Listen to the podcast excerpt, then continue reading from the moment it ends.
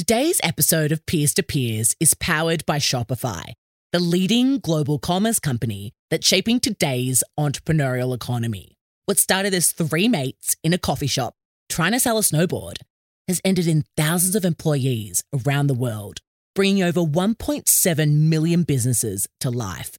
You could say Shopify is a peer to us and entrepreneurs around the world. So, peers, if you're looking to start your own business, head to shopify.com.au for your 14 day free trial.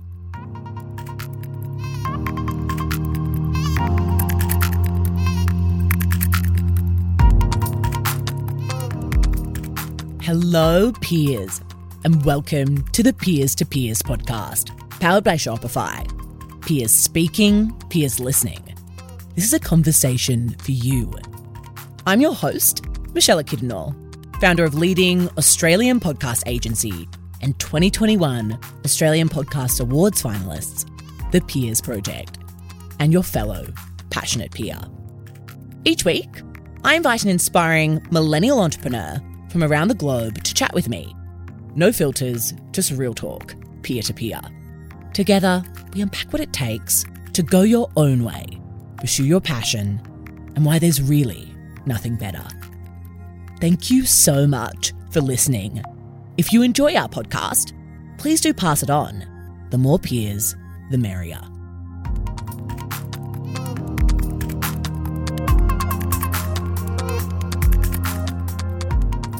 Hello, peers, and welcome to the Peers to Peers podcast, powered by Shopify. For many of us, the pandemic brought on a life change, whether we asked for one or not. Whether it was a change of pace or a total shift in industries, millions of people experienced change. Today's guest was one of them. After leading marketing and data science teams, managing 50 to $100 million in annual digital marketing spend at Airbnb, Michael was laid off during the pandemic. But it was his experience at one of the biggest property platforms in the world that helped Michael co found Homeroom, a real estate company that helps renters pay less and owners earn more at the same time. In today's episode, Michael shares how to pivot in the journey of entrepreneurship his data driven approach to startups and why getting real world experience can be worth more than education. For those of you who haven't yet posted about our podcast on your socials, or if you're new here, firstly, welcome. And please do take a screenshot of this episode right now, post it to your Instagram story, and tag us at the Peers Project so that other peers out there can benefit from the wisdom of these incredible millennial entrepreneurs and help us on our mission to empower you all to pursue what you're most passionate about through entrepreneurship. Okay, peers, without further ado, welcome Michael.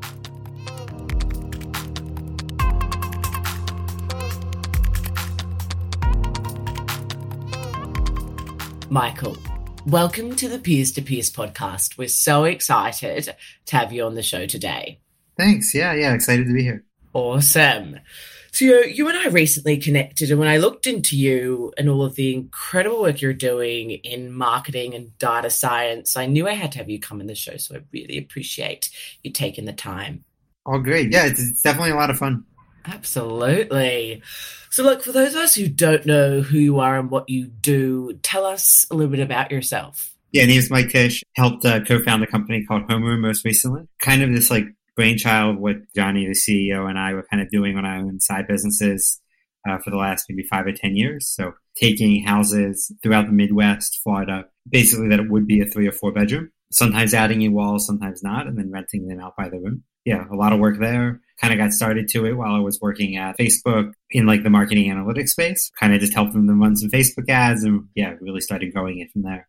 I've also worked a lot of other tech companies. So worked at Google for a little bit, worked at Zynga for a bit, worked at Airbnb for about three years. So Absolutely. And I can't wait to dive into your entrepreneurial journey and everything you did before that in tech. But before we do, I'd love to start with a question that I've often found to be very insightful and revealing. And that is where did you grow up? And how has this impacted the choices you've made in your life and in your career so far? Yeah, yeah. So um, I grew up in a farmland close to the Pennsylvania Maryland border. Ended up going to school maybe about 20, 30 minutes away up in like a suburb near Baltimore. And yeah, it's definitely impacted. I definitely from like a small town area, right? So this like helps build confidence when you are in those type, type of areas, right? I obviously learned a lot from growing up there, learned a lot from both of my parents, right? My dad's kind of a serial entrepreneur for quite a bit, right? So I started I think four or five companies now. I think I remember from a pretty early age, like helping out with just like random tasks around like that he was working on. So I find that so interesting, Michael. I love asking that question for that reason. I think, you know, where we grew up and what our parents do or or did impact us greatly and, and just kind of shape us into kind of who we are. So, you know, you spoke to what your dad did, serial entrepreneur. What impact did your mum have on you? And I guess, yeah, what was the greatest lesson that both your parents taught you? Yeah, my mom was like mostly like uh, also just helping out with my dad's companies, right? So that's like she always was willing to do like a lot of like professionally. She was like an accountant, right? So always be very detail oriented, cared a lot about that type of stuff. But like very religious, right? So made sure we went to church and everything growing up, right? And being like focused on that. So yeah, always tried to make sure we stay in connection with family and everything and whatnot. So it's just great at like making sure I spend time with, I guess, my now three year old daughter and build that up. So yeah, I mean, I think a lot of it's just like just work hard on something and like it'll usually work itself out, right? So like don't always have to get everything perfect, but just keep trying stuff and eventually something will work. So eventually something has to stick. At what point for you do you think you really internalized that learning? You know, was it very early on when you were high school, at the country, or was it when you went to, you know, college and whatnot and then thereafter? You know, at what point do you think that idea of just stick at it and just give it your, you know, all and, and work hard? When was the earliest time you think that played out for you? Yeah, I don't know. College, I kind of went in a different direction, but it's like I definitely didn't work as hard as I guess I could have theoretically done there. I think actually moving out here though, I think like once I moved to the Bay Area with my uh, then girlfriend, now wife, and like part of that was like just keep working on stuff, right? So like I think like I moved here and like I was like in a very mediocre contracting gig and it was like not paying very well, right? And it's like do that, right? And then work with other people at the company, find interesting projects to work on, find other things, find ways to improve skill sets, right? Because like my background is not really in data science or marketing, right? So a lot of it's like, how do I teach myself new things? I found like a contracting business, ended up getting like a Google contract, right? So ended up helping them for a bit on one of their startup projects, right? So mostly like marketing analytics, which was something I didn't have that much familiarity with, but like I gotten pretty good at SQL on just the side, right? So I find it really interesting how almost places and moving to certain cities can almost spur that inspiration and I guess drive from within. And it seems like for you, moving to the Bay Area was that for you, you know, how can I do something on my own on the side? For our peers out there listening, who perhaps are going through a similar transition, you know, whether it be new job, new city, new business, whatever it may be, or just where I'm at, you know, trying to take the business to the next step and the next level, you know, what advice would you give around finding ways to stay energized, to stay focused? And I guess also more so than that, finding that drive from within us to keep going. Yeah, I mean, obviously, like, yeah, having a strong support network helps like quite a bit, right? If like my wife wasn't here, like, I don't think it would have like worked out quite as well, right? Because it's like having someone that keeps you focused on top of things goes like a pretty long way. So, yeah, in terms of like what I kind of did once I got here, my wife and I are like absurdly good at saving money on rent. We got like incredibly hacky with it, which is also the inspiration behind a lot of the work we're doing over at Homeroom, right? Because like we took it out, like found the whole house for thirty five hundred hours a month, rented out and then finding individual people just on Craigslist and whatnot to rent out the individual bedrooms or friends of friends. And kind of that grew into like a side business. So, so interesting. So interesting. So, take us back to the time where you've just moved to the Bay Area. It's all new, it's all fresh, and you are starting out on your own on the side. Now, were you working full time for someone else during that time, or were you just giving the side hustle thing a go, or was that your main hustle? this was kind of a full time gig. Was running my own business at this contracting gig at Google, and then I was like, okay. Then I ended up just finding a full W two role over at Zynga. Liked it, and then it was like, okay, let's join a early stage startup after that. So I joined the startup leading their marketing team. I joined because they were like weren't able to raise a B round, right? So that was like, well, what if we replace like the entire marketing team with Mike? Which was like maybe that'll work. It did not. so I was there like maybe nine or ten months just trying to figure it out before they ended up getting like acquired by Allstate, which was kind of a cool experience. But ended up just learning so much that I ended up getting a job out of Airbnb Ah, interesting. And this is where Airbnb comes into play. It's funny, I was reading up on you and it said something around you worked at Airbnb and then they fired during the pandemic or 2020 the whole marketing team at Airbnb. It wasn't literally everyone, but it was close to 90%. So, oh my goodness. Wild. But talk us through the personal side of that, right? You've just gotten this amazing gig at Airbnb. You've been there for a couple of years now. You feel like things are probably going pretty well for you, right? Talk us through that time. I mean, the layoff was like the low, lowest surprise possible because like we weren't doing anything for a month. So like, like, why do we even have jobs here? But like going into COVID was like insane. I remember like very vividly, right? Because like we came in on like a Monday, I think basically beginning of March, and we basically had all these dashboards that we were using to look at stuff. And like I created a lot of them specifically to address what was happening around the globe. And the main KPI we were looking at was like cancellation rate of existing stays. And it was pretty crazy because normally that was quite stable. It's between three and five percent. It doesn't move a whole lot. People cancel for whatever reason, but then like obviously like you have a trip to Italy booked like COVID's going to hit. You're not, you're not traveling to Italy. So it basically went from 3% to about 99%, like overnight by country. And you could see the wave spreading in our data, right? Because we would come in one day and like, oh, there was this huge hour by hour spike in Italy. And then like Italy would peak, right? And then like a day or two later, and then like France would start peaking, and then like England would start peaking. So basically, when that would happen is we would like we had this whole playbook of like turning off all of our marketing spend, doing a bunch of other things on the ground to like handle these cancellations, right? And like there was a big company wide initiative for this. Came in back from the weekend and it was like, well, every country is now hit with like 95% cancellation rates. So like, let's just turn everything off. Then I spent a month and a half basically putting together like a comeback plan, mostly focused around like focus on local stays, right? Because one thing we noticed quite quickly, yes, cancellations were quite high, but stays within about 200 miles local countries were like spiking like crazy and stays over a month were spiking like crazy. So yeah, that was super interesting. It was pretty impactful for the company. Brad, peers out there listening who are just getting started, right? They've just got a seedling of an idea. They're still hustling and doing their full time gig, but they want to start something. They want to do something that they care about. You know, what would be the first few steps that you would recommend to us that we should take when we're just starting out? Yeah, I mean, I think obviously doing it on the side helps like quite a bit to de-risk it, right? So like back when I was working at Facebook, I didn't particularly love the company, but I was like, okay, like what can I do on the side that's just a little bit more like fun and interesting and not like ridiculously corporate? Oh, I would ended up like doing this like marketing consulting gig to pretty much early early stage startups. That's how I found Homeroom. I don't know. I feel like there's something there of like how can you actually be like a service oriented financing company? So just to circle back on that one, do it on the side to start off with. You know, if we're thinking about how do we get started, you know, keep your main gig. You were still working at Facebook, start something up on the side and start that hustle. After we've done that and we know, okay, cool, we're going to commit to a side hustle, what would be next steps? Yeah, I mean, I think once you know it's working, right? So I think once we like got into YC, raised a decent amount of funding, it was like, okay, I kind of have to quit like day job now. Once I actually do it full time, like I probably have to pay myself, or my wife will hate me, right? And it's like, well, if I don't have to pay myself, right, then like it helps the company like save a bunch of money, right? Like I just basically work for equity, so.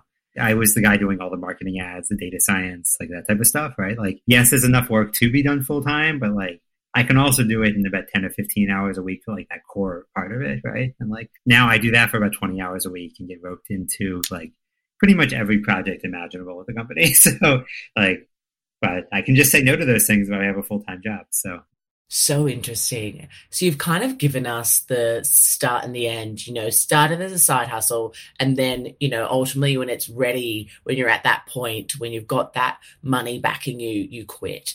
But, you know, could you give us two, three tips of what happens in between? You know, for so many of our peers out there listening, I can imagine them just thinking, Oh, that's awesome, Michael. You've got it all figured out. You know, you got from here to here. I have no idea. Yeah. you know.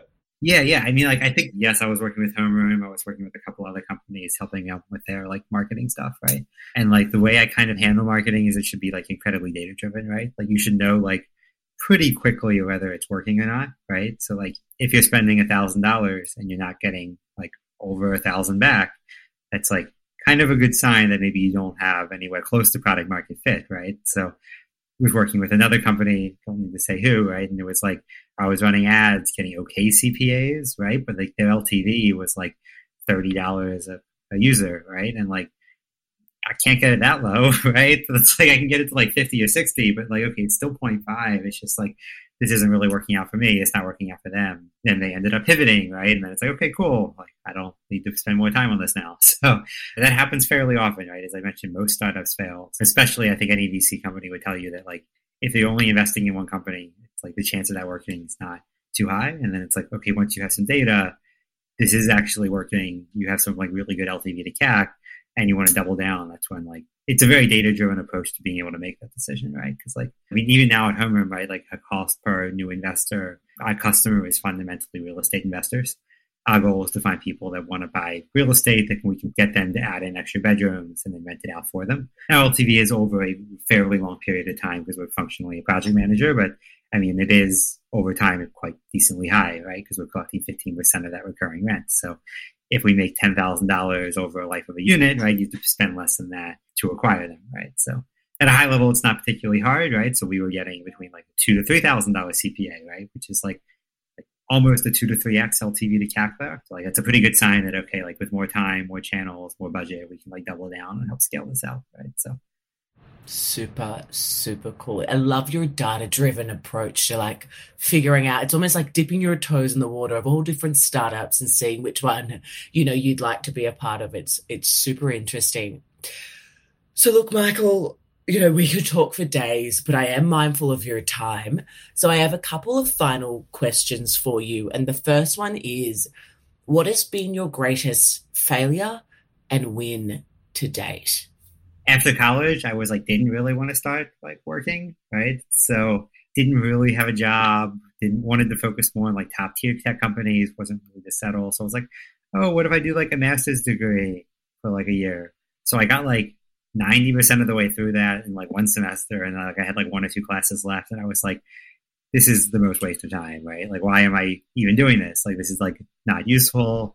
I didn't even tell my wife at the time that I didn't actually finish it. I was like, "Oh yeah, I like took extra credits and graduated early," which was like, yeah, she was not happy about that because I like told her like six months later, and she's like, "Yeah, like you have to like." I finished it like a year later because I was like, even then, it was still a waste of time. Like I don't even know why. Like if it wasn't for her, I definitely wouldn't have finished it. So like the first thing I did was just took like the first job I could find at Cisco, and like, I mean, I don't know if you know Bay Area tech companies, they didn't pay very well I was literally a data entry like intern, right? Like it was like a pretty awful job. I think it was there a month, right? And it was like, let's find something else because this was like I literally could have done this in like 10th grade, right? like, but yeah, answering both there. I think the like biggest loss there would be like, why did I start this thing? And then like actually making the decision to like not keep wasting more time at it and then just actually getting real world experience as like fast as possible was like much more valuable to me.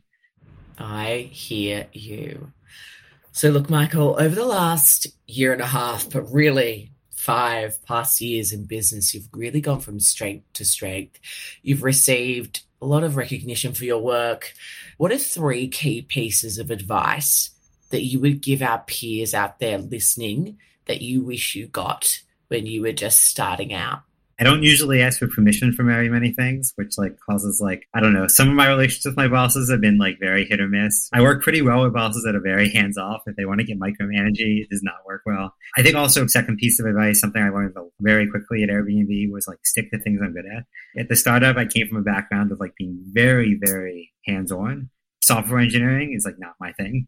And like at a startup, I might be one of the, like an average software engineer because like they're paying nothing to people overseas, right? Like you can kind of get away with the, the code being like very mediocre and like buggy as hell. And like at Airbnb, like you screw up someone's code, people really get pissed at you. I basically like committed myself to like not making code changes for six months, and then my reviews went from like meeting expectations to like exceed the greatly exceed, just from like focusing on like data science work, miscellaneous projects where I don't have to be a software engineer, and like basically being a project manager, right? So like, don't try to be things you're not. And like, I don't even know if I'm following the advice now because now we barely have enough engineers. So like, I'm having to code my own JavaScript, and it's like, I don't like it but like it's an early stage startup and it's not like I have a choice, right? So like as we're growing, it would be nice to have engineers on an engineering team. So like I don't have to do the email reporting myself, right? So startup life, it's so normal. Founder life, honestly, you dive in and you have to do all the things. No, that's so so valuable. Look, Michael, before I ask you the final question, I just want to take a moment to acknowledge you for the incredible work you've done and, and that you're doing you know, for showing us, particularly us young, ambitious millennials, that if we have that desire to build something for ourselves, that we can do it, that it may take a lot of hustle and trying a whole bunch of things. But if we stick to what we're good at, we can ultimately get there. And so for that, we really appreciate you. Oh, thanks so much for having me on. It's uh yeah, super fun. Of course.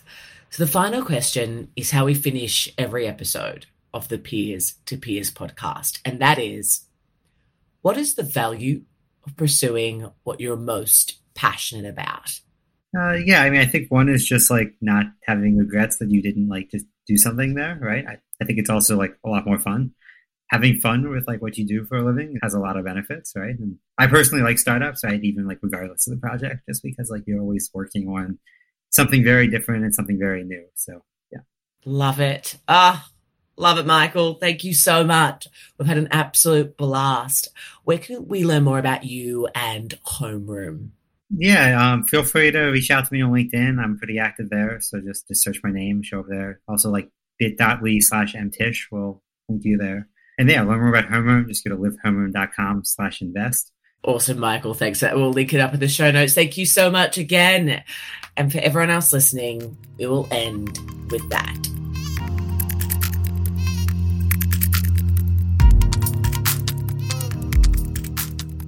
Thank you for tuning in to the latest episode of the Peers to Peers podcast, powered by Shopify. Remember, peers, we're here to help you turn your passion into a business. And so is Shopify. And so if you're looking to start your biz, head to shopify.com.au for your 14 day free trial.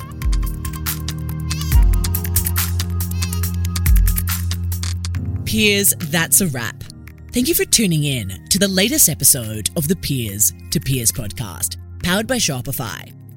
We hope you've enjoyed your introduction to our latest guest peer and that you find them as gung ho as we do. For more, make sure to subscribe to our show on Apple Podcasts, Spotify, wherever you get your podcasts, and leave us a review. We produce with passion, and it doesn't stop here. To see what else we're up to, visit thepeersproject.com or follow us on Instagram at The Peers Project. We'll have fresh, real talk for you next week, peers. Until then, if you need inspiration, look amongst your peers.